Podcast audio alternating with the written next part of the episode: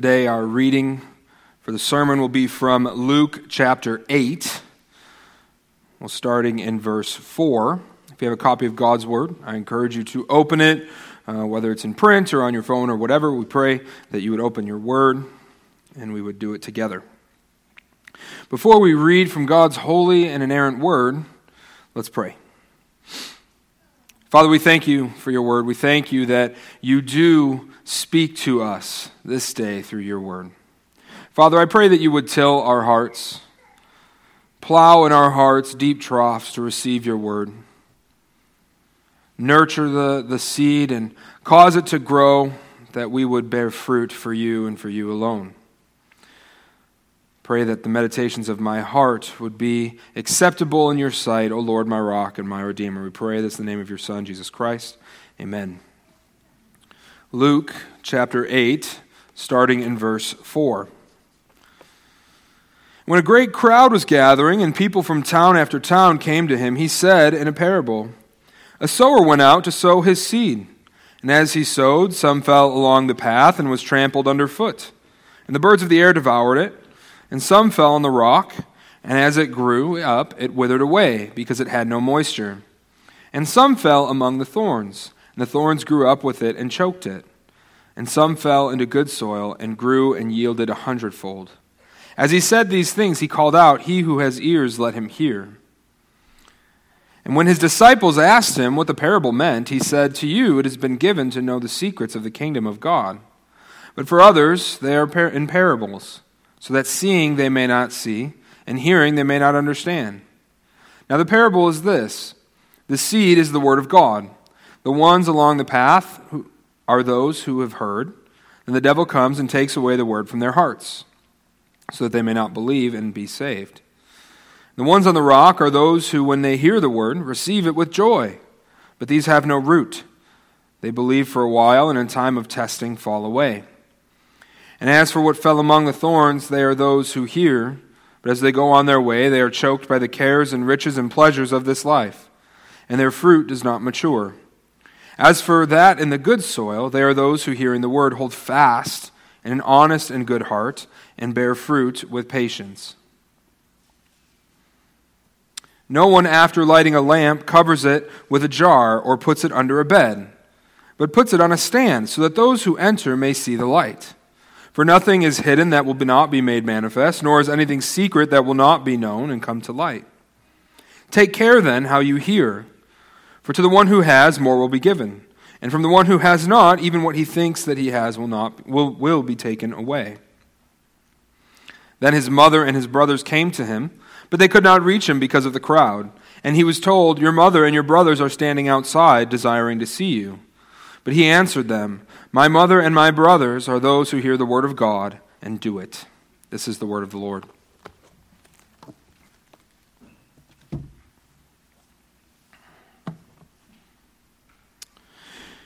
You could say that I'm a jack of all trades. I have enough knowledge in many things to answer almost any question you might have.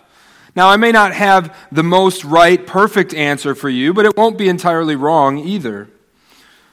Working in Christian camping ministry has really given me this jack of all trades status. One week I'd be running a zip line for a group, and the next week I'd be cutting down a tree with a chainsaw.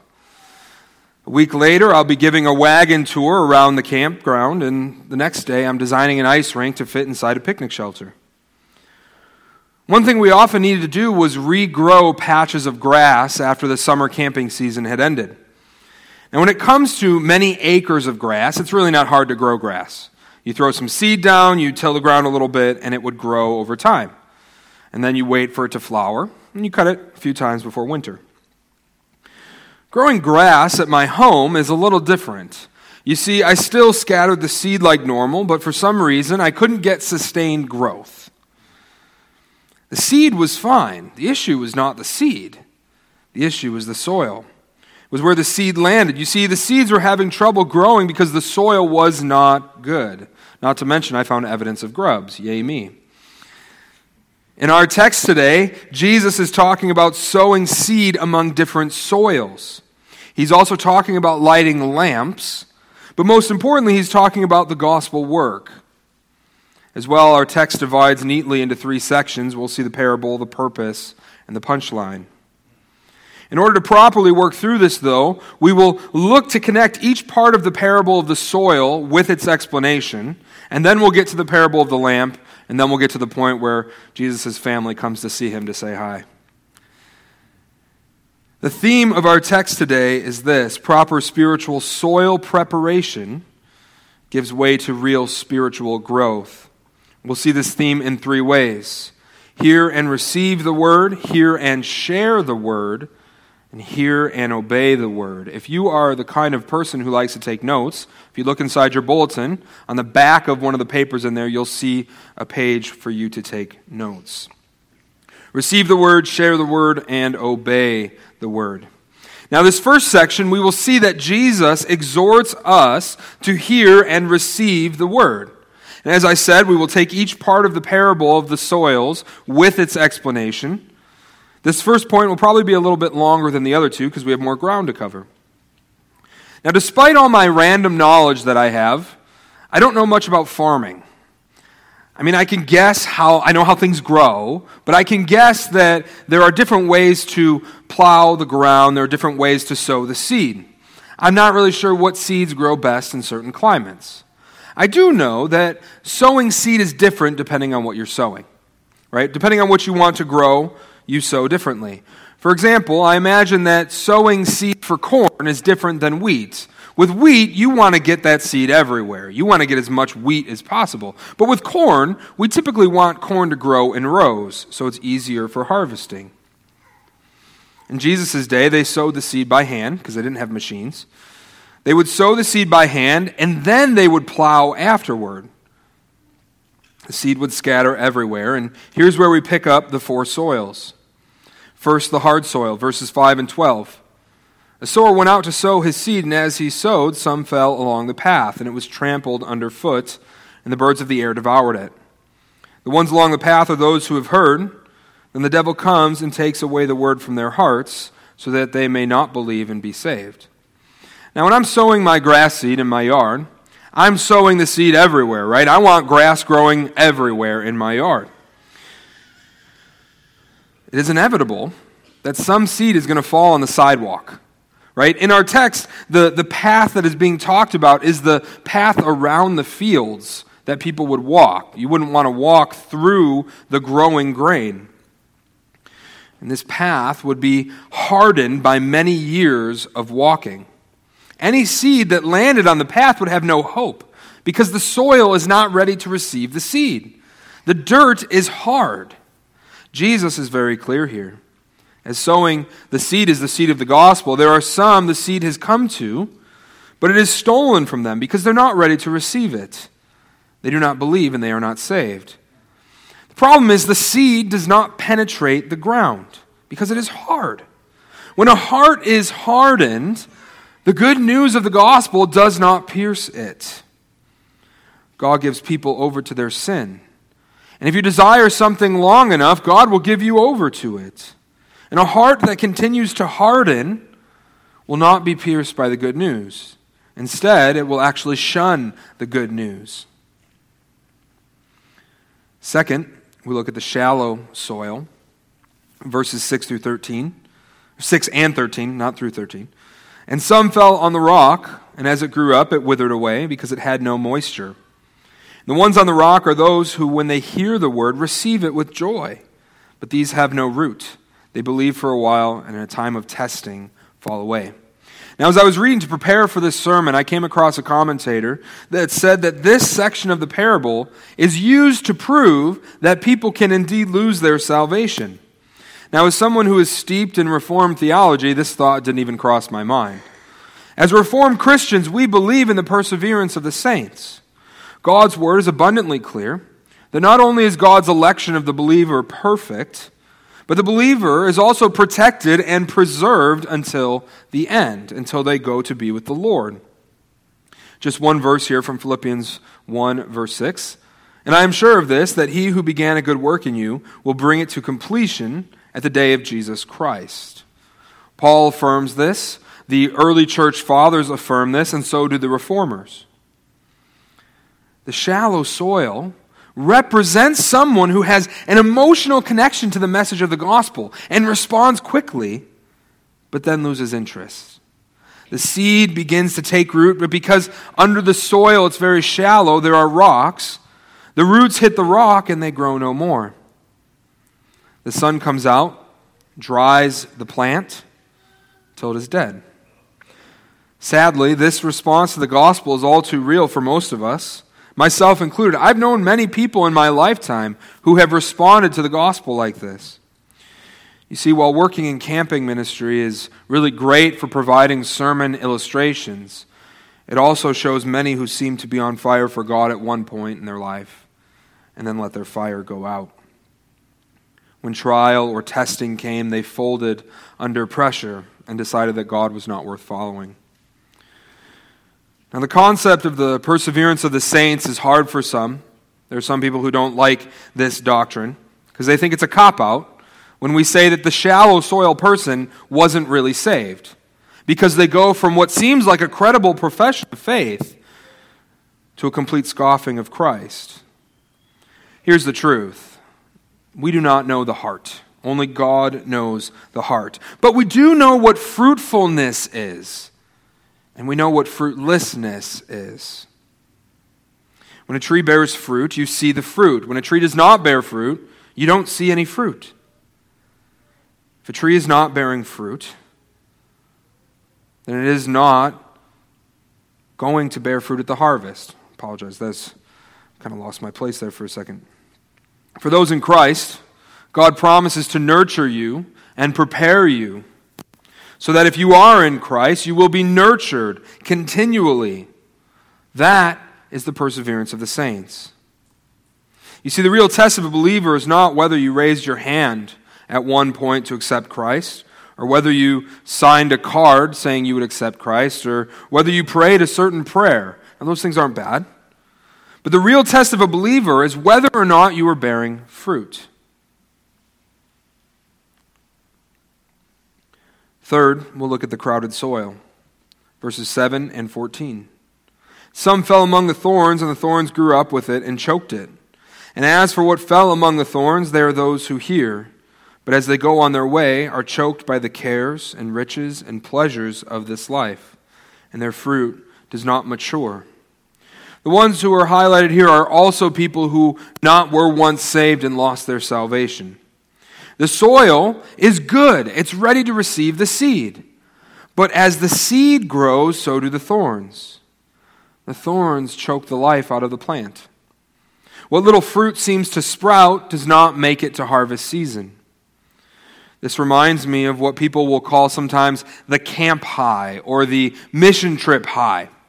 Right? You go to a Christian camp or you go on a mission trip or a discipleship trip, and the whole week you're flying high as a kite on the Word of God right? You're, you're spending every day in the Word. You're hearing gospel preaching. You're doing morning and evening devotions. Maybe you're even journaling, right? You're spending all your time, all your extra time with the Lord.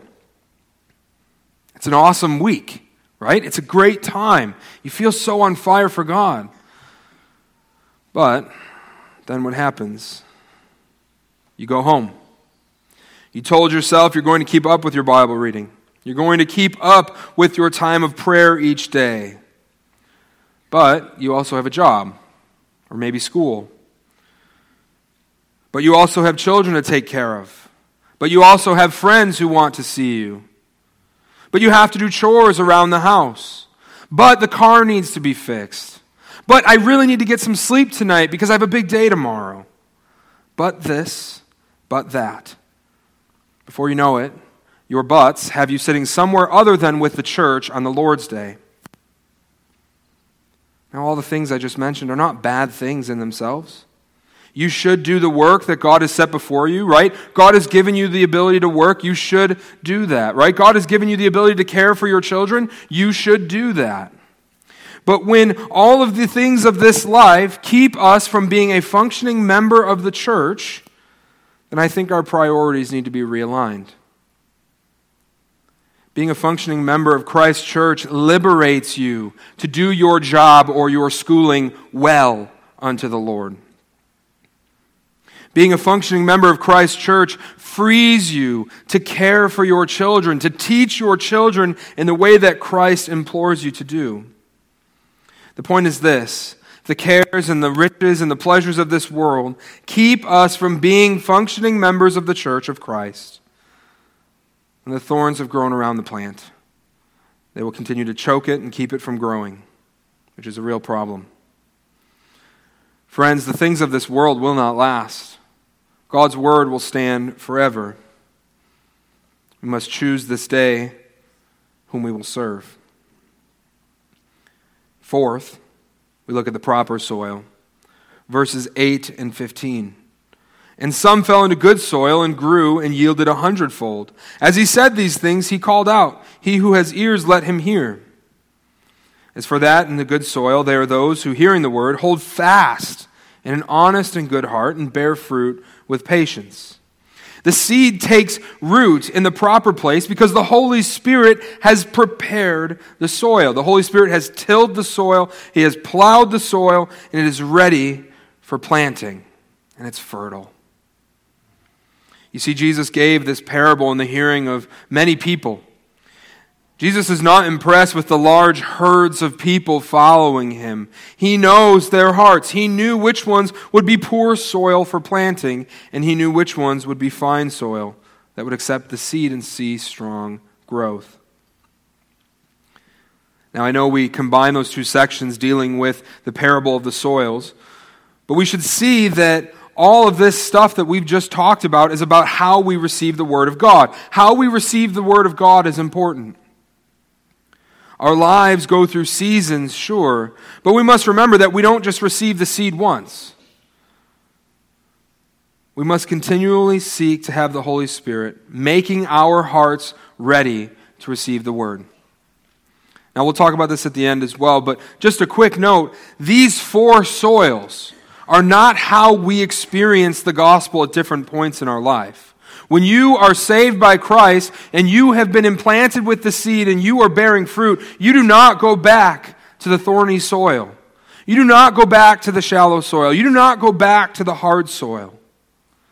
For those who are in Christ, we continually receive the seed over and over and over again. That's why I pray throughout the week as I prepare this sermon that these words would be from God and not from me. That's why your elders and your deacons and the people of this church pray all week and on Sunday so that the people who are coming here would receive the word. That's why we fill our worship time with ample prayer. That God would make all of our hearts, mine included, ready for planting.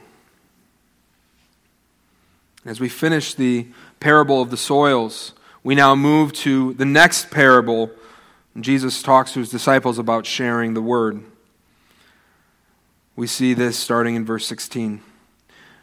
No one, after lighting a lamp, covers it with a jar or puts it under a bed, but puts it on a stand so that those who enter may see the light. Now, I'm sure that most of you know the lamp we're talking about here is not a lamp as we understand. The lamp being referenced is a primitive form of a lantern, right? A, a small piece of pottery filled with oil and a, and a wick. Basically, a small candle. And these little candles would not give off much light. Now, these lamps, like I said, they don't provide much light. It's not the kind of light like we're used to. It's basically a small birthday candle a small little candle like a votive. I'm sure some of you ladies were surprised that I know what a votive is. Yes, I do enjoy candles. This is a really simple point that Jesus is making. If a person lights a lamp, if a person lights a candle, their next action is not to immediately cover it with a jar. For us today, that would be like hearing a noise in our home at night, turning on the bedside lamp to see, and then smashing the bulb. Right? We wouldn't do that. We need the light to see. Because the Word of God is truth, it would be silly to hide it. Rather, because we see the truth in God's Word, it should be given a place of prominence. That is why the pulpit is front and center. That is why when you come in this room, all eyes are drawn to the center. Not because of me, but because of God's Word. This is where the Word is preached. Jesus is making the point that truth should never be hidden. Now, in the previous parable, the sower is God, right? Jesus is talking about himself as he's sowing the seed. But Jesus is transitioning now. He's now talking to the disciples. He's talking to them about their role in all of this because they are to proclaim truth. In verse 17, for nothing is hidden that will not be made manifest, nor is anything secret that will not be known and come to light. Now, this, this is kind of a cryptic statement. Jesus makes another one in a little bit. But this is referring to the day of judgment. Now, there are two parts to what Jesus is saying. Jesus is saying that a time will come when God's word will be manifest to all, it will be clear to all. And a day will come when all will kneel before the Lord and acknowledge Jesus as Lord. To God be the glory. You go back to Philippians again for that one. You may think it's foolish to light a, a, lamp and then cover it right away, but even more foolish would be thinking we can hide anything from God. The second part of Christ's statement refers to all things that are secret or hidden will come to light. Now, this, I won't lie, is a terrifying thought. Right? All things will be made known, all your deepest, darkest secrets, everything you've ever done, all of your sins, everything will be made known to all. The good news is that for those in Christ, we don't have to worry about this. Right? First, on that day, on that last day, our secrets won't matter. Right? Anything that we've held dear in the deepest part of our hearts won't matter. Second, when it comes to the listing of our sins before the Lord, yeah, that won't be fun. But when the judge seeks to apply the punishment for our sins that is due to us, all he sees is Christ's perfect righteousness. That is the good news. But Jesus has more words for us, though, in verse 18. Take care then how you hear. For to the one who has, more will be given, and from the one who has not, even what he thinks that he has will be taken away. Again, Jesus is a little cryptic here, but it is important to hear and to understand the Word of God. But when we hear and understand the Word of God, we are then obligated to share it.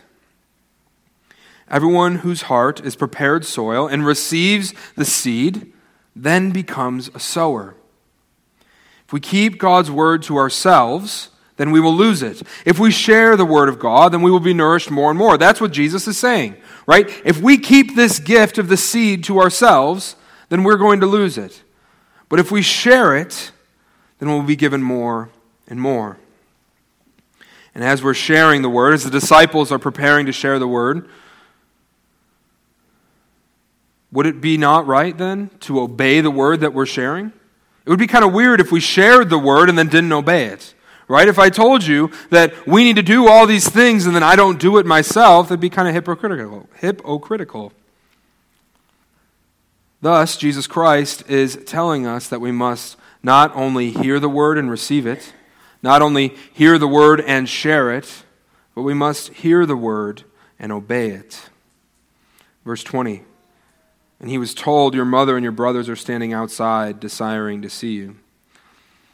I enjoy this little interlude, right? The Bible does this sometimes where Jesus is talking about something extremely important, and then something completely random happens, right? Jesus is teaching, and someone comes and interrupts him. And some commentators have said that this is not something that happened after the parable of the lamp, but happened during the parable. Jesus is interrupted as he's teaching. Now, this happening would be the same as somebody coming in the doors, coming through these doors, coming up, standing next to me, just to tell me that my mother and brother are here to see me and they want to talk to me. You should probably tell them to take a seat. It's going to take a little bit. Jesus is teaching about how to receive the word. And then he is talking about how it changes you to become a sower and to sow the word for others. He's talking about how the truth of God's word should not be covered up. Instead, it should be set on a high place that it would reach more people. And at this juncture, his family comes to him, and Jesus is going to take an opportunity here to teach again. He's going to teach how there is a difference between his biological family and his real family. Now, you may ask, okay, well, what's really going on here? Well, we need to look kind of at the other gospel accounts. So, you see, Jesus' mother and half brothers, they're kind of worried about Jesus. Mark 3:21 tells us that his family thinks that Jesus is out of his mind, that Jesus is insane. We read earlier in Luke's gospel that Jesus was rejected at Nazareth. That's in Luke 4, 16 through 30. This recounts Jesus going to the synagogue in Nazareth and reading from the scroll of Isaiah. Jesus reads from the section that is talking about the coming Messiah. And after he finishes it, finishes it, he rolls it up and he gives it to the attendant. And he says, Today, the scripture has been fulfilled in your hearing. Now, when we read that, it doesn't really come across the way that I think it would come across, right? This is actually one of my favorite parts of the gospel, is when Jesus does these funny things, right? Jesus comes into the synagogue and he unrolls the scroll of Isaiah. Now, this is a scroll. This is not a book, right? This does not have chapters. This does not have bookmarks. He unrolls the scroll to the exact point he's going to read. That's a miracle in itself, friends. He unrolls the scroll and he reads from a part that's talking about the coming of the Messiah. It's talking about him coming. Then he rolls it up, hands it to the guy next to him, and he says, Today this has been fulfilled in your hearing. I mean, that's the proverbial mic drop. Right? It's, it's a really cool story, but that's not how the story ends. How does the story end? The people of Nazareth drag Jesus to the cliff and prepare to throw him off. Right? They try to kill Jesus for what he's saying. Isn't this Joseph's son? Who is this guy? Who does he think he is? But you see, Jesus is not afraid of what the world thinks. Jesus takes this moment to show his followers that there is a difference between your biological family and your real family. And he says this in verse 21. But he answered them, My mother and my brothers are those who hear the word of God and do it. Now, I love my mother. I love my brother. I love them both. I love my family. Thankfully, they don't think I'm crazy. While I love them very much, in reality, I love all of you because you are my partners in the gospel, right? We are a church family, the body of Christ. We work together, we strive together to sow the word to the world. We should hear the words of Jesus and do what the word calls us to do. See, James, Jesus' brother, he figured it out. Where James was once standing there saying, Hey, Jesus, we think you've got some weird things that you're saying. He figured it out. He indeed learned from this event, from this statement by Jesus. We see this in James chapter 1, verses 21 through 25. Therefore, put away all filthiness and rampant wickedness, and receive with meekness the implanted word, which is able to save your souls. But be doers of the word, and not hearers only, deceiving yourselves. For if anyone is a hearer of the word and not a doer, he is like a man who looks intently at his natural face in a mirror. For he looks at himself and goes away and at once forgets what he is like. But the one who looks into the perfect law, the law of liberty, and perseveres, being no hearer who forgets, but a doer who acts, he will be blessed in his doing. See, James got it right? James got it. He got what Jesus was telling him to do, and then he put it into practice. And if James can get it, so can we. Right? We give the disciples a hard time all the time because they were fishermen, right? And we think, well, if the lowly fisherman over here can get it, we can get it, right? The reality is, is they saw Jesus. They saw the truth, and it changed their lives as Jesus is teaching on the parable of the soils, right, and the parable of the lamp, he gets to this moment where he gives this really profound statement My mother and my brothers are those who hear the word of God and do it. This is the punchline Be doers of the word.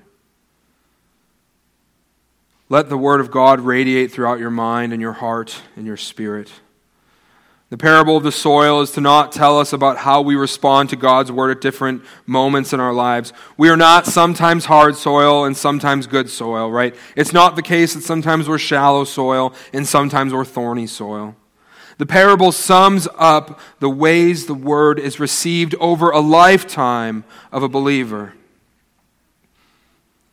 It talks about how we receive the word over our lifetime of exposure to the life saving gospel of Jesus Christ. This parable calls us to reflect on our lives because at one point we were the hard soil.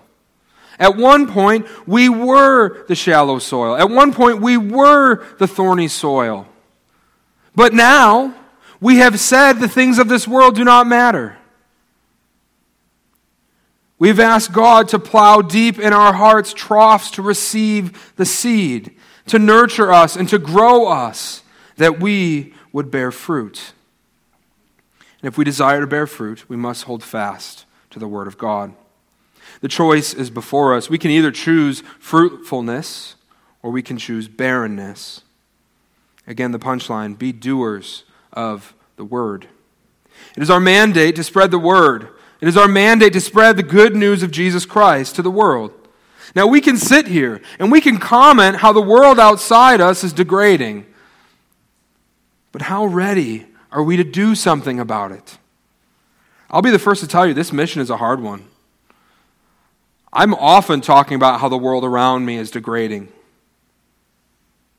But how quick are we to do something about it? If we strive to be doers of the word, then being a doer of the word means working to spread the word. It means sowing the seed of the gospel. It means scattering the seed no matter where it's going to end up.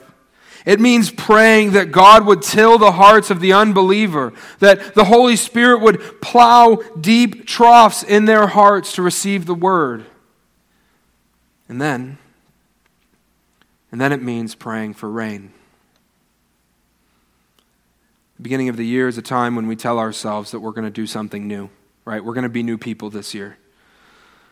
I'm not really a fan of New Year's resolutions. I am a fan of choosing to do things that will advance the kingdom. Why? Because when we strive to advance the kingdom, the kingdom work changes us, it refines us. Right? If you want to change and be a better person, that's a great thing right? But if we strive to do the work that God has set before us, God will change us. I want to encourage you this day. I want to encourage you to serve your church. Join in the areas that are in need of volunteers. Seek to aid the work that is radiating from this church out to the world around us. I want to encourage you in your Bible reading. Not because actually completing the Bible in a year earns you points with God. But what it does do is show you that you do value God's Word, that you care about God's Word, and it shows you that you actually have the five minutes a day it requires. I want to encourage you to be people of prayer. That when all things in your life are going poorly, when all things in your life are going wonderfully, that you would turn to God in prayer. Friends, let us be doers of the word. Our God has done a wonderful work by saving us, something we didn't deserve. The question you need to ask yourself is this Do I light a candle and cover it with a jar? Or do I put it on a pedestal that it might light the world around me? Do I light a candle and hide it? Or do I take my candle and go light my world? Let us resolve today to be doers of the word. Let us strive to do the work required to preach the gospel to the area around us. That all the other townships around us would change because of the gospel work that starts right here. Because Christ indeed rescued us by his death and resurrection. And it would be selfish to not share the good news with the rest of the world. Amen. Let's pray. Father, we thank you for your word. We thank you that you have taken on the role of the farmer to prepare the soil of our hearts, to sow the seed in abundance, that where we once spurned you, where we once was resistant to your calling, you have softened our hearts that we would respond to you and throw ourselves at your feet, saying, God, be merciful to me, a sinner. And indeed, you were merciful. You gave us grace and mercy we didn't deserve. Where we deserved eternal separation from you, you have clothed us in white and brought us to your kingdom. You have said that you will dwell with me for all eternity. Lord, as we kick off this year of 2023, we remember loved ones that we've lost. We remember friends that maybe have moved away. We remember all different kinds of things, good and bad, throughout our years. And as we hold those things in our heart, help us to look forward to what is coming. Lord, we are children of the promise. And as we hope in what you have promised, let us look forward to your coming kingdom. And as we look forward to your coming kingdom, let us hope that it will be full of believers. Give us the boldness to do the work that is before us. I pray that you would continue to keep us safe, Father, as we labor in your vineyards. I pray all this in the name of your Son, Jesus Christ. Amen.